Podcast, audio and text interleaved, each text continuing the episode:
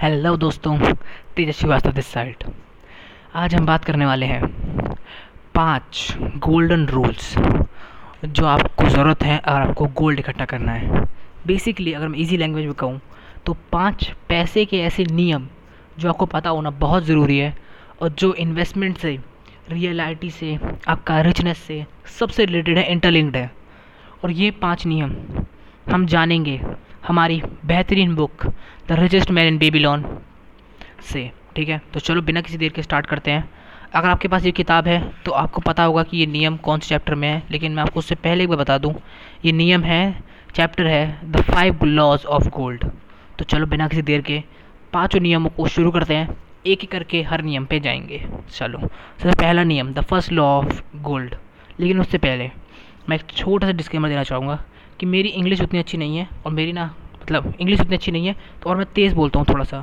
तो अगर मैं रूल में थोड़ा सा इस दा इज़ और दा का थोड़ा सा कन्वर्शन कर दूँ, थोड़ा सा गलत हो जाए तो मुझे माफ़ करना मेरे दोस्तों। तो चलो स्टार्ट करते हैं। Gold comes glad a interesting quality of any man who will put by not less than one third of his income to create a asset for his future और दैट हिज फैमिली। चलो अब इसको मैं sir explain करता हूँ, जो English की line है, तीन तीन लाइन का है ये। ठीक है, तो एक्सप्लेन करते हैं। चलो, ये कहना चाहता है कि गोल्ड उसी आदमी के पास जाएगा और उस आदमी के पास कभी नहीं जाएगा। दोनों लाइन, दोनों सेंटेंस को एक साथ बोला है। उस आदमी के पास जाएगा जिसने वन टेंथ अपनी इनकम को सेव किया है और अपना पैसा बचाया है अपने फ्यूचर के लिए और अपनी फैमिली के फ्यूचर के लिए, और उस आदमी के पास नहीं जाएगा जिसने पैसा नहीं बचाया अपने फ्यूचर के लिए।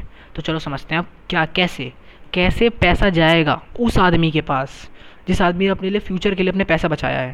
तो जैसे मान लो, मैंने अगर इस बुक में आपने वो दिखा होगा ना, तो थ्री क्लासिक बुक वाला पॉडकास्ट, तो आपको पता होगा the richest man in Babylon एक क्लासिक बुक है और इसका बेसिक प्रिंसिपल यही है कि आपको आप जितना भी कमाओ, अगर दस हज़ार कमाओ, तीस तीस हज़ार कमाओ या एक लाख कमाओ, आपको उसका दस परसेंट अपने लिए सेव करना है। तो यही पैसा प्रिंसिपल कहता है कि अगर आपको पैसा इकट्ठा करना है, आपको रिचनेस चाहिए, आपको वेल्थ चाहिए ज़िंदगी में, तो आपको वन टेंथ अपनी इनकम का सेव करना होगा। क्योंकि ये ये जो बुक है, ये बुक भी ये बात मानती है कि पैसे से ही पैसा बनाया जाता है, जिस बात को मैं भी कम्प्लीटली मानता हूँ कि बिना पैसे के आप पैसा नहीं बना सकते। आपको कुछ पैसा पहले इन्वेस्ट करना ही होगा किसी भी चीज़ में। अगर आप बिज़नेस भी शुरू करना चाहते हो तो कोई चीज़ आपको पहले इन्वेस्ट करनी होगी, कुछ भी चीज़। मतलब इंटरनेट के ज़माने में आजकल बहुत चीज़ें फ्री आ गई हैं पैसा बनाने के लिए, लेकिन तब भी आपको हल्का फुल्का इन्वेस्टमेंट लगता ही है किसी भी चीज़ में। अगर आप करना स्टार्ट करना चाहते हो तो हल्का फुल्का इन्वेस्टमेंट तो लगेगा। ये आप आप, आप मानो या ना मानो, ये रियलिटी है।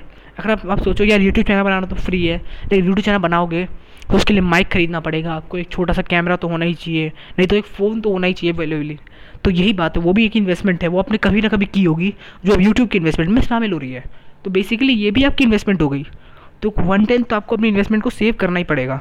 अगर आपको फ्यूचर में कुछ करना है और कुछ बड़ा करना है तो आपको वन टेंथ अपनी इनकम को सेव करना है अराउंड बारह महीने। तो अगर आप एक महीने में मान लो, चलो छोड़ो, एक महीने में आप अगर तीस हज़ार चालीस हज़ार रुपये कमा रहे हो तो चलो निकालते हैं, चालीस हज़ार का दस परसेंट हो गया पाँच हज़ार रुपये, मतलब चालीस हज़ार का चार हज़ार हो गया, लेकिन आप राउंड फिगर में लेते हैं, कोई कैलकुलेशन यूज हो जाएगी। तो हो गया पाँच हज़ार रुपये आपकी मंथली आप बचा रहे हो। एक साल तक आपने पैसा बचाया, कितने पैसे हो गए आपके पास? पैसे हो गए साठ हज़ार रुपये। ठीक है, आपने पैसा बचाया बारह महीने तक, एक साल हो गया, अब साठ हज़ार रुपये हो गए।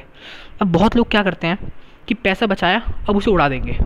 साठ हज़ार रुपये कमाया, अब अलग अलग चीज़ों, गाड़ी खरीदने में, एक एप्पल का फ़ोन खरीदने में, उन चीज़ों पे उड़ा देंगे पैसा, जबकि ये टाइम पैसा बचाने का है क्योंकि आपको अगले रूल पे जाना है।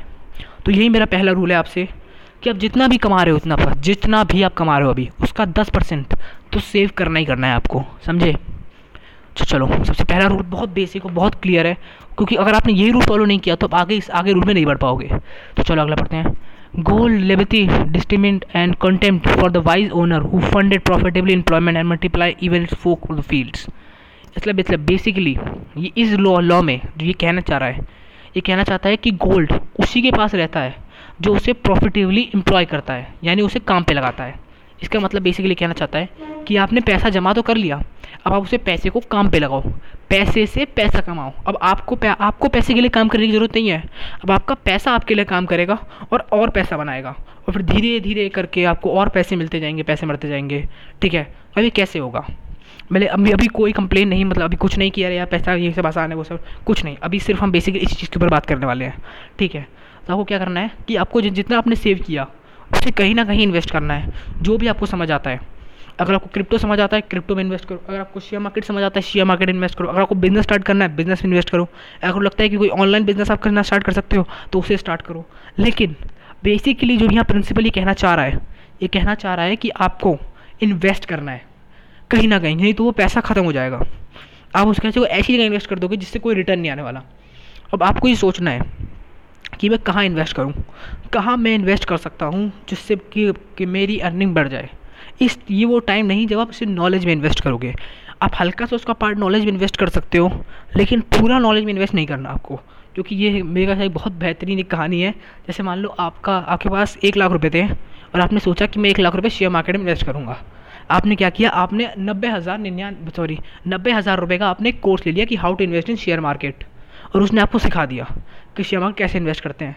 लेकिन अब आपके पास खाली दस हज़ार रुपये बचे हैं तो उसे कैसे इन्वेस्ट करोगे। यही बेसिकली मैं कहना चाहता हूँ आपसे कि अभी आपको कम सीखो कि यूट्यूब आजकल तो इन्फॉर्मेशन हर जगह है, तो आप कहीं से भी कुछ भी सीख सकते हो, कोई बड़ी बात नहीं है। तो वही मैं कह रहा हूँ अभी आपको एजुकेशन में पैसा खर्च करने की ज़रूरत नहीं है, तो आपको बस अभी ये इन्वेस्ट करना है अपने पैसे को जो भी आप समझ पाते हो। और मुझे लगता है कि आपको कुछ ना कुछ तो पता ही होगा, और कुछ नहीं पता है तो कुछ सीख लो, क्योंकि पैसों को बनाने के लिए आपके आपको पैसे की समझ बहुत ज़रूरी है कि ये कैसे काम करता है, वो कैसे काम करता है। अगर आपको लिटरली रिच बनना है तो ये सब चीज़ें बहुत ज़रूरी हैं, बहुत, क्योंकि आपको पता होना चाहिए कि आपका पैसा कैसे मूव कर रहा है। तो इसने यही बताया है कि पैसा उसी आदमी के पास जाएगा जो इसे मल्टीप्लाई करने की टेक्निक को जानता होगा, यानी जो इन्वेस्टमेंट को जानता होगा, वो बिज़नेस को समझता होगा, उसी आदमी के पास पैसा जाएगा इस टाइम पे। तो हमने दूसरा गोल्डन रूल समझा जो मुझे काफ़ी पसंद है। तीसरा golden rule, gold can to the protection and the cause owner who invest under the advice of wise man of handling it okay in its handling okay हाँ ठीक है। तो ये कहना चाहता है कि गोल्ड जाता उसके पास है, सबके पास जा रहा है, लेकिन टिकता उस आदमी के पास है जो उसे इन्वेस्ट करता है सही आदमी की सलाह पर या अपनी नॉलेज के बेस पे। अब यहाँ एक बहुत ही बढ़िया सा बात इसने बोली है जि जिसने हमारे सारे किंतु परंतु अंटू पंटू को सबको साइड कर दिया है।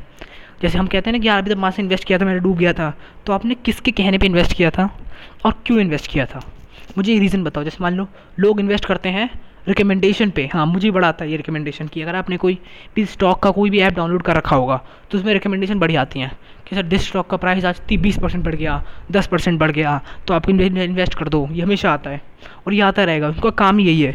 क्या आपने इसके बेस पे इन्वेस्ट किया था, और अगर इसके बेस पे आप इन्वेस्ट भी कर रहे हो तो कोई उसका फ़ायदा नहीं है, क्योंकि एक ना एक दिन वो डाउन चला जाएगा वापस से, सारा पैसा आपका ख़त्म हो जाएगा और आप फिर से वापस जीरो पे खड़े हो जाओगे। तो यही ये बुक भी बोलना चाह रही है कि अगर आप इन्वेस्ट कर रहे हो इनके बेस पे कि अरे यार मेरे पास तो मुझे मेरे फूफा ने बोल दिया कि भाई ये कर ले, ये वाला शेयर बढ़िया है चलेगा आगे, आपने उस पर लगा दिया, पैसा डूब गया, आप कह रहे हो नहीं यार शेयर मार्केट बेकार है, नहीं आपने जिस आदमी से एडवाइस ली थी और या फिर जिस आदमी ने आपको बताया था वो आदमी बेकार था। आपको खुद रिसर्च करनी है क्योंकि कोई बड़ा नहीं है, और ये सबसे बड़ी बेवकूफ़ी है कि आप ग्राफ को देखकर आप ये पता लगा लोगे कि ये ऊपर जा रहा है नीचे जा रहा है। मुझे ये बिल्कुल पसंद नहीं, मतलब लिटरली ये किसी कोई मापदंड है ही नहीं किसी चीज़ का कि आप ग्राफ को देख के कि शेयर ऊपर जा रहा है तो भैया ख़रीद लो और ऊपर जाएगा और तब उसे बेच दो, ये ज़रूरी नहीं है। लोग इसमें बहुत ज़्यादा चक्करों में फंसे हैं कि भैया नीचे जा रहा है जो शेयर उसको मत खरीदो।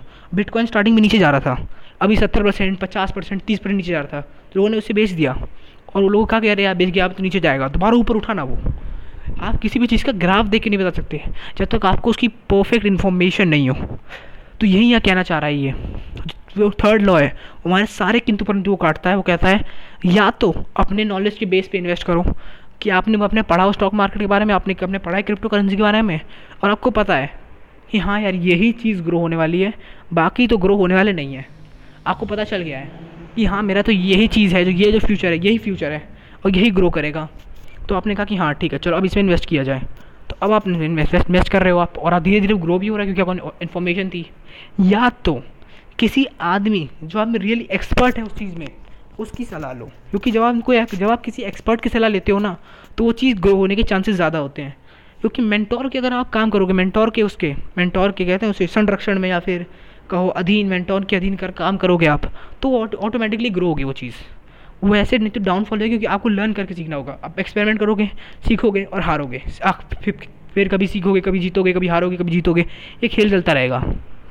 तो बेसिकली यही वो कहना चाहते हैं कि किसी ऐसे आदमी की पे बात पे इन्वेस्ट करो जिसमें आपको पता हो कि हाँ यार ये आदमी इस चीज़ का एक्सपर्ट है, ठीक है। आप कभी डॉक्टर के पास नहीं जाते बिल्डिंग बनवाने के लिए कि डॉक्टर के पास गए कहीं सर मैं बिल्डिंग बनाओ मेरी, कहेगा अरे यार ये क्या बात है, और वो आपको एडवाइस दे रहा है कि देखो सर ऐसी बिल्डिंग बनाओ, क्या बताया ऐसे बोलो कि बिल्डिंग बना दी सीढ़ी नहीं बनाई, तो चार मंजिल का घर है सीढ़ी नहीं है उसमें। मतलब लिटरली एक बात सोचो आप कि अगर आप जैसे इंजीनियर के पास तो नहीं जाते ना कि इसके सर में दर्द है को दवाई दो, मतलब आपको वही आपको उसी आदमी के पास जाना होगा जिस आदमी को उसकी नॉलेज होगी, या तो आप खुद नॉलेज गेन करो इतनी कि हाँ मुझे पता है कैसे एनालाइज करते हैं और मैं मैं सही कंपनी चुन सकता हूँ, या तो बेसिकली किसी और जिस आदमी को एक्सपर्ट है उस उस इंडस्ट्री में उस आदमी के पास जाओ, वो आदमी इन्वेस्ट करेगा। तो हमने तीन तीन लॉ डिस्कस किए, हम चौथे लॉ पे पढ़ते हैं। Gold slipped away from the man who invest in the business or purpose which not familiar with which are not approved by those skills in its keeps. अब ये भी बहुत ज़रूरी है और और ये मुझे लगता है कि ये आप लोग को सुनना बहुत ज़रूरी है और ये लॉ बहुत ज़्यादा इंपॉर्टेंट भी है, तो चलो इसके सुनते हैं। ये लॉ कहना चाह रहा है कि गोल्ड जो होता है, जो पैसा होता है, वो उस आदमी के हाथ से फिसल जाता है जो बिज़नेस को नहीं समझता, जो सही तरीके जो इन्वेस्टमेंट करता है लेकिन जहाँ वो इन्वेस्ट कर रहा है उस चीज़ को नहीं समझता। जैसे मान लो आज मैं आपको इन्वेस्ट करूँ किस चीज़ में, लकड़ी में, चलो ये बात करूँ। जैसे मान लो आप लकड़ी को कोई ज्ञाता नहीं हो, आप लकड़ी नॉर्मल आप आदमी हो जिसको लकड़ी के बारे में ज़्यादा पता नहीं है। मैंने आपसे आगे कहा कि ये लकड़ी चंदन की है, आपने कहा ठीक है, आपने कहा ये लकड़ी चंदन की है दो सौ रुपये वो है किलो, मतलब मैं मैं भी लकड़ी का ज्ञाता नहीं हूँ तो मेरे से थोड़ी गलती हो जाएंगी। अगर आप लकड़ी का ज्ञाता हो तो मेरे को डीएम ज़रूर करना, मैं ज़रूर जानना चाहूँगा, ठीक है।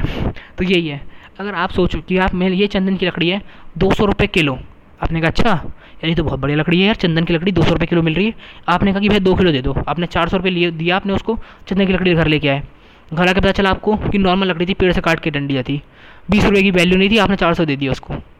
अब सोचो ये क्या हुआ, आपने अपना पैसे तो इन्वेस्ट किया, आपने इन्फॉर्मेशन थी लेकिन आप बिज़नेस के साथ फेमिलियर नहीं थे, आप जिस चीज़ के अंदर ट्रेड कर रहे थे वो चीज़ के बारे में आपको पता ही नहीं था। जैसे मैंने आपकी थर्ड लॉ में आपके बारे में बताया कि जिस बिज़नेस में आप इन्वेस्ट कर रहे हो उसके बारे में आपको पता ही नहीं है। ये लॉ भी इसके पास इस, इस पर इन्होंने अपना एक अलग लॉ भी बना दिया कि उस बिज़नेस में इन्वेस्ट करो जिसके बारे में आप फेमिलियर हो, जिसके बारे में आप जानते हो, जिसके बारे में आप समझते हो और आपको पता हो कि हाँ इस बिज़नेस में ये काम होता है, इस बिज़नेस में ये चीज़ चलती है। जैसे मान लो लोग कंपनी में इन्वेस्ट करते हैं, उन्हें ये नहीं पता कि एनुअल टर्नओवर कितना उस कंपनी का, वो कंपनी कैसा परफॉर्म कर रही है, दो दो साल पाँच साल से उन्हें कितना डिविडेंड दिया है, कहीं वो लॉस में तो नहीं चल रही कंपनी। आप लोग सोचते हैं कि भाई डिविडेंड अच्छा दे रही है तो कंपनी चले, ऐसा नहीं कि कंपनी लॉस में हो, अपनी मार्केट की शेयर प्राइस बढ़ाने के लिए वो डिविडेंड दे रही हो। बहुत सारी चीज़ होती है, बहुत सारे फैक्टर होते हैं जो डिटरमाइन करते हैं। तो यही वो चीज़ कहना चाह रहा है आपको फोर्थ लॉ में, इसने से पूरी तरीके से वो सुनिश्चित कर दिया क्योंकि लोग इस पर उंगली उठाते थे हंड्रेड परसेंट कि यार हमने तो इन्वेस्ट किया था, हम तो डूब गए। तो ये बताओ कि आपने जहाँ इन्वेस्ट किया था उसके बारे में आपको पता है? बस सोचो एक बात, बहुत मतलब इससे ये बारीकी सोचने वाली चीज़ है कि जहाँ आपने इन्वेस्ट किया उस कंपनी के बारे में आपको कुछ भी पता है कि आपको बस हल्का फुल्का भी नॉलेज है उस कंपनी के बारे में। अगर मुझे अगर आपने किसी शेयर में भी इन्वेस्ट कर रखा है और आपको उसके बारे में नॉलेज है और आपको नहीं भी नॉलेज है तब भी आपने इन्वेस्ट कर रखा है तो मैं मुझे आपने ज़रूर जानना चाहूँगा, अपने डीएम इंस्टाग्राम के डीएम में या लिंक्डइन के डीएम में, जो भी आप करना चाहो, ठीक है। यही मैं चलो यही मैं बात कहना चाह रहा था यहाँ पे सिंपली कि उस जगह में इन्वेस्ट मत करो जो आपको समझ नहीं आ रहा। जैसे मान लो अभी चल रहा है, अभी क्रिप्टो का बड़ा चल रहा है, जब मैं इसे रिकॉर्ड कर रहा हूँ, ये रिकॉर्ड कर रहा हूँ मैं सात जून को, ठीक है। तो अभी क्रिप्टो का बड़ा वो चल रहा है ट्रेड कि हर आदमी भैया क्रिप्टो क्रिप्टो क्रिप्टो क्रिप्टो करना चाह रहा है कि भैया क्रिप्टो में पैसा लगाओ, क्रिप्टो में पैसा बढ़ रहा है, क्रिप्टो में पैसा लगाओ, क्रिप्टो में पैसा बढ़ रहा है। लेकिन अगर आप क्रिप्टो को नहीं समझते, बिल्कुल ये कहना चाहूँगा कि अगर आप क्रिप्टो को नहीं समझते या तो आप ऑनलाइन करेंसी को भी नहीं समझते, आप नहीं जानना चाहते कि यार करेंसी में क्या फ़र्क पड़ेगा यार, कुछ फ़र्क नहीं पड़ने वाला, तो तो कहना चाहता हूँ मैं तो तो उसमें इन्वेस्ट मत करो क्योंकि इस चीज़ के इस चीज़ के बेस पे कभी इन्वेस्टमेंट नहीं करनी चाहिए कि ये चीज़ अभी ट्रेंड में है, क्योंकि ट्रेंड वाली चीज़ें जल्दी चली जाएंगी और क्योंकि आपको पता भी नहीं होगा।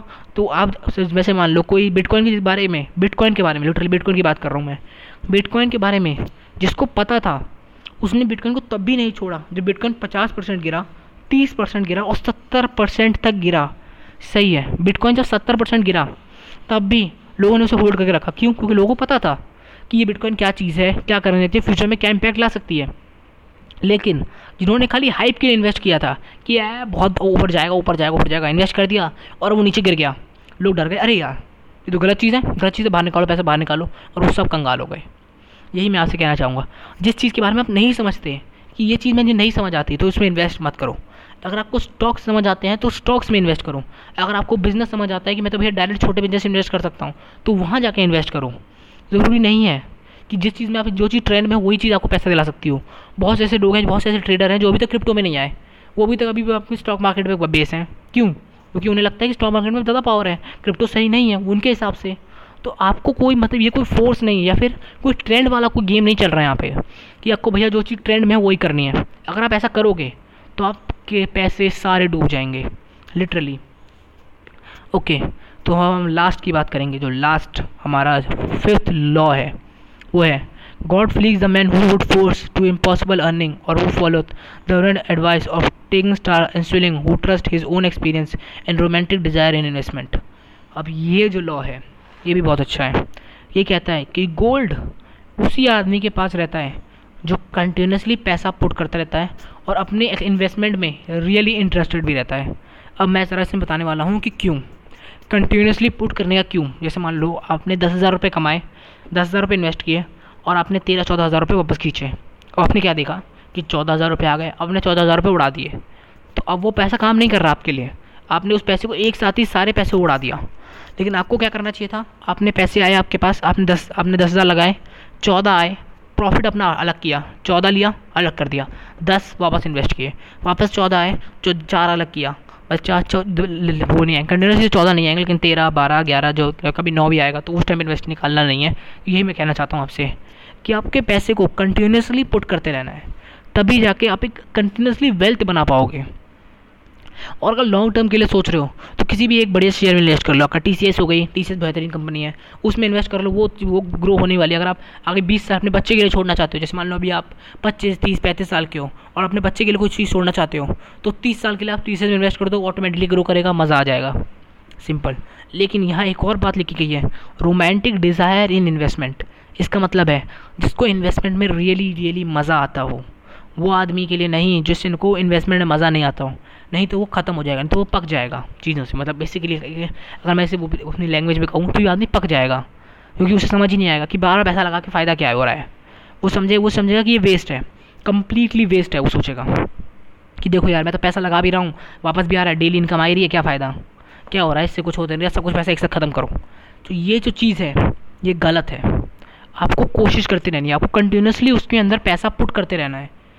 और अगर अगर आप कंटिन्यूसली वैसा पुट नहीं करोगे तो आपके पास एक similar amount of money generate कर पाओगे। अगर आप दस हज़ार इन्वेस्ट करते हो, चौदह निकालते हो, चौदह को चौदह खर्च कर देते हो तो आप अब बस चार हज़ार रुपये ही जनरेट कर पाए उस चीज़ से। लेकिन वही दस हज़ार रुपये जो आपकी मूल रकम थी वो आपके लिए दस हज़ार से भी ज़्यादा इनकम जनरेट कर देगा over a period of year, अगर आप एक साल तक उसे पुट करते रहोगे। तो यही मैं आपसे कहना चाह रहा हूँ, यही इस पूरे जो है इस पॉडकास्ट का यही मकसद है कि आपको ये जो पाँच लॉ मैंने बताए, five golden laws of gold, कि पांच सोने के ऐसे प्रिंसिपल जिससे आप सोने को अट्रैक्ट कर सकते हो, यानी आज की टर्म्स में कहूँ तो आप पैसे को अट्रैक्ट कर सकते हो ताकि आप अच्छी लाइफ जी सको, आप जो करना चाहो वो कर सको, आप कुछ भी कर सको। ये बात लिटरली जो मैंने पांच रूल्स बताए वो रियली रियली बहुत क्रूशियल है, बहुत इंपॉर्टेंट है। आपको मतलब मैं क्या बताऊँ, क्योंकि ये जो किताब है उसके प्रिंसिपल्स आज भी सही हैं और मैंने आपको सबके प्रैक्टिकल एग्जांपल लेके भी बताएं कि हाँ ये देखो ये प्रैक्टिकल अभी भी काम कर रहा है। ये बिटकॉइन वाला एग्जांपल मैंने जो लिया आपको, वो सब कुछ मैंने आपको डिटेल में एक्सप्लेन किया है यहाँ पे। तो मुझे आई होप कि आपको पॉडकास्ट पसंद आया होगा। जाने से पहले एक क्विक मैं आपको रिकैप करा देता हूँ सारे गोल्ड सारे लॉस का सारे लॉस का छोटे संक्षेप में बताऊँगा, कोई बड़ी बात नहीं है। फर्स्ट लॉ ऑफ गोल्ड, सबसे पहला अपने अपनी इनकम का दस परसेंट सेव करो ताकि आप उसे इन्वेस्ट कर सको, सिंपल, पहला लॉ।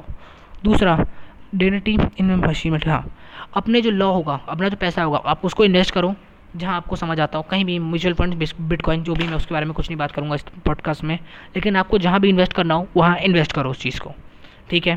तीसरा protect the casual owner who invest is under the advice of wise man, अपने पैसे को सही जगह इन्वेस्ट करो, सही आदमी की एडवाइस लेके, किसी भी हाइप या उस आदमी की एडवाइस मतलब जो उसके बारे में नहीं जानता हो लेकिन तब भी आपने उसकी एडवाइस ली तो पैसे डूबने के चांसेस आप हो सकते हैं, ठीक है। थर्ड लॉ, फोर्थ लॉ कहना चाहता है कि उस बिज़नेस में कभी भी इन्वेस्ट मत करो, एक, एक और बार बोलूँगा, उस बिज़नेस में कभी भी इन्वेस्ट मत करो जिस बिज़नेस के बारे में आपको नहीं पता हो, बेसिकली सिंपल रूल ये कहता है। और पांचवा रूल ये कहता है कि जो भी आप अर्न करो उसको री इन्वेस्ट करो और इन्वेस्टमेंट में एक जेन्युइन रुचि दिखाओ, कोई भी सिर्फ पैसे कमाने के लिए इन्वेस्टमेंट मत करो, इन्वेस्टमेंट अपने लिए खेल से समझो और उसे चीज़ों को डिफरेंट डिफरेंट चीज़ों को एक्सपीरियंस करो, ठीक है। तो बेसिकली हमने ये पांच लॉ देखे गोल्ड के। अगर आपको लिटरली ये पॉडकास्ट काफ़ी वैल्यूबल और पसंद आया हो, लिटरली मतलब पसंद आया होगा, पसंद नहीं आया तो सॉरी, आपका टाइम बर्बाद करने के लिए। आप यहाँ तक सुन पाए हो और तब भी अगर आप तभी अभी भी आप सुन रहे हो इस चीज़ को, तो मतलब आपको पसंद आया है यार, थोड़ा सा पसंद आया, मतलब एक परसेंट तो आपकी लाइफ में कुछ तो हुआ है, ठीक है। तो इस जाओ स्पॉटिफाई पे हो तो फॉलो कर लो, कहीं भी सुन रहे हो, विंक म्यूज़िक या फिर कहीं भी, प्लीज़ जाकर इसे फॉलो कर लो यार। ये रियली रियली मेरे लिए बहुत बड़ी बात होगी अगर आप इसे फॉलो कर लोगे। और जो किताब है वो है the richest man in Babylon, बहुत बेहतरीन किताब है, चाहो तो एक बार इसे ज़रूर पढ़ो। और मैं ऐसी ही ऐसी ही वैल्यूबल जो सेल्फ हेल्प की होती हैं, सेल्फ हेल्प मोटिवेशन मोटिवेशन तो नहीं करता मैं, सेल्फ हेल्प और बुक्स से रिलेटेड वीडियो डालते रहता हूँ, जो आपको वीडियो क्या मैं मैं वीडियो बोल दिया क्या मैंने, और ऑडियो या फिर पॉडकास्ट कहूँ, तो इससे रिलेटेड मैं पॉडकास्ट डालता रहता हूँ जो आपको रियली रियली वैल्यूबल होते हैं। तो बस मुझे यही कहना था, इसी के ऊपर आज का पॉडकास्ट पूरी तरह से हमने डिस्कस किए पांच रूल्स। आपको मैं मैं, मैं आई होप कि आपको ये पसंद आया हो। मैं मैं मैंने अपनी पूरी कोशिश करी आपको वैल्यू देने की। ये पॉडकास्ट अराउंड अभी तक अभी जब मैं मैं देख पा रहा हूँ रिकॉर्ड पे, तो ये बीस मिनट पचास सेकंड का हो चुका है, और आप बीस मिनट तक आप मेरी बात को सुन पा रहे हो तो थैंक यू सो मच। बस ओके, तेजस्वी श्रीवास्तव साइनिंग आउट।